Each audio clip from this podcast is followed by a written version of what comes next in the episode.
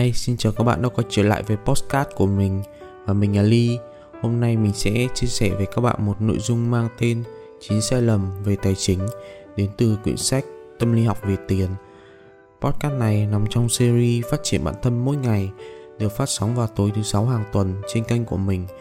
Các bạn cũng có thể lắng nghe podcast trên các nền tảng khác như Google Podcast, Spotify và Apple Podcast. Như mình đã nói ở trên, những bí mật về tham vọng, sự thịnh vượng và hạnh phúc có gọn trong năm chữ tâm lý học về tiền.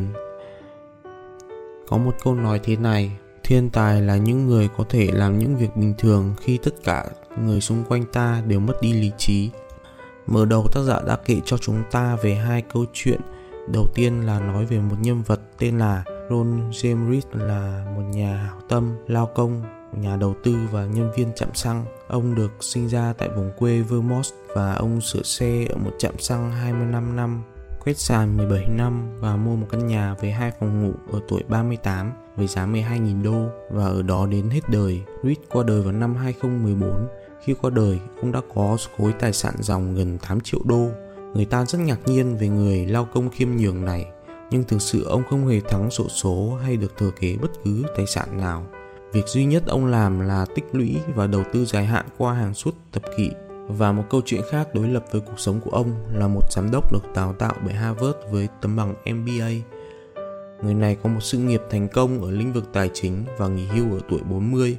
Ông đã mượn một số tiền lớn để mở rộng căn nhà 18.000 feet vuông ở Greenwich và chi phí duy trì nó lên đến 90.000 đô. Cuộc khủng hoảng tài chính năm 2008 nổ ra và nó đã đưa toàn bộ tài sản của First Con thành cho bụi.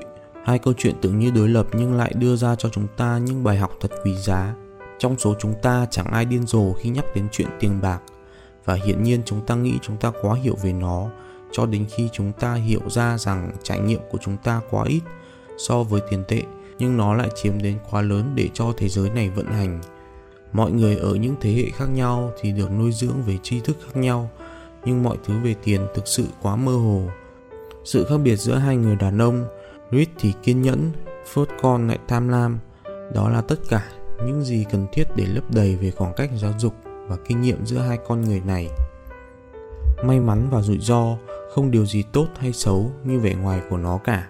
Chúng ta hiểu thực tế rằng mọi kết quả trong cuộc sống đều được định hướng bởi những thế lực nằm ngoài sự nỗ lực cá nhân. Câu chuyện của tỷ phú mà ai cũng biết, cha đẻ của tập đoàn Microsoft Hồi nhỏ ông rất thông minh, lại còn chăm chỉ. Khi còn thiếu niên ông đã có một tầm nhìn dành cho những chiếc máy tính mà ngay cả những vị giám đốc giàu kinh nghiệm cũng không thể nào nắm bắt được. Câu chuyện về may mắn và rủi ro Bill Gates đã trải qua một trong một triệu may mắn khi được học ở Lakeside và ông đã biết tận dụng nó.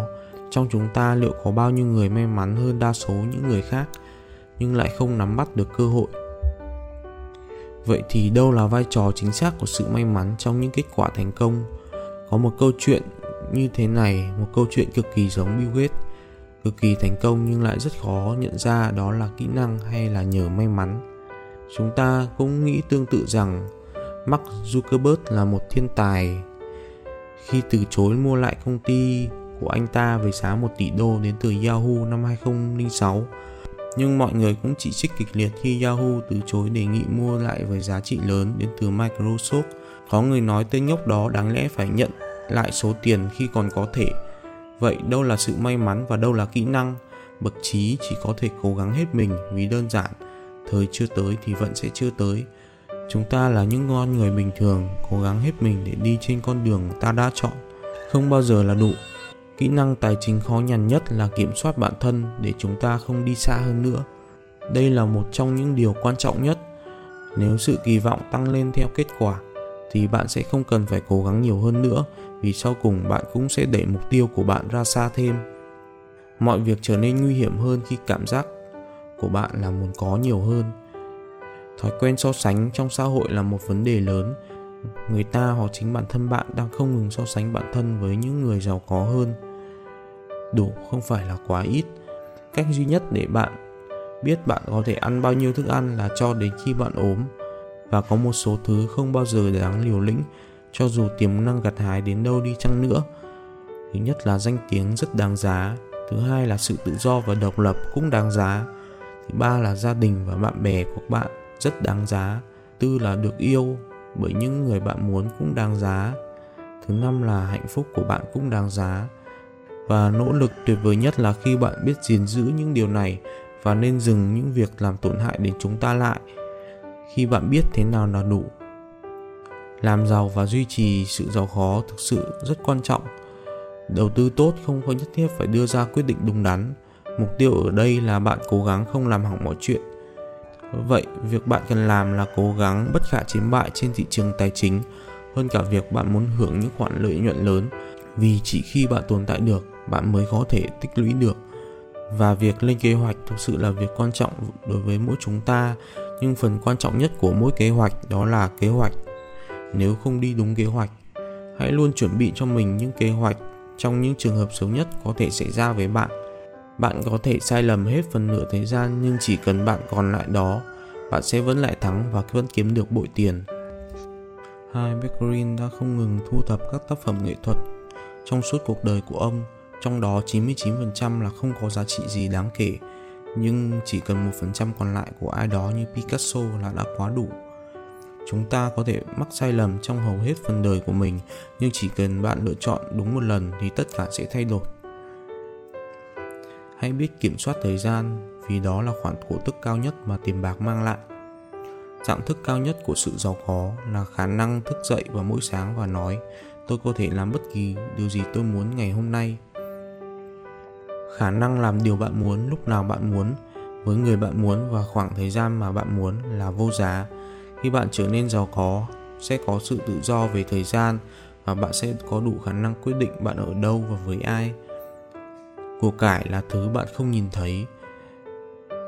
Tiêu tiền vào những thứ bạn nhìn thấy sẽ làm vơi đi túi tiền của bạn. Tiền bạc là thứ chứa đựng nhiều nghịch lý. Một trong những nghịch lý đó là sự giàu có là thứ bạn không thể nhìn thấy và thứ bạn thấy chỉ là thứ người khác muốn cho bạn thấy thôi. Khi chúng ta nhìn thấy họ đi trong một chiếc xe đẹp hay cầm một chiếc điện thoại đẹp, có nghĩa là trong tài khoản của họ đã vơi đi một khoản tiền tương ứng, hoặc họ đang gánh một khoản nợ tương tự. Việc lập kế hoạch tài chính dài hạn khó khăn hơn bạn nghĩ, vì thực tế rằng con người luôn luôn có những khát khao và mục tiêu cao lên theo thời gian. Và mọi thứ đều có giá của nó.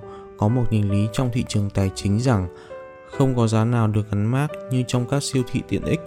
Chúng ta vẫn phải chịu trách nhiệm cho những quyết định sai lầm, nhưng không ai nói với chúng ta rằng trách nhiệm đó đáng giá bao nhiêu.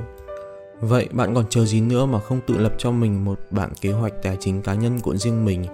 Những chia sẻ vừa rồi chắc hẳn chưa phải là quá dài, và cũng là điều mình muốn trao đổi với các bạn về những nội dung mà mình đã học được trong quyển sách này.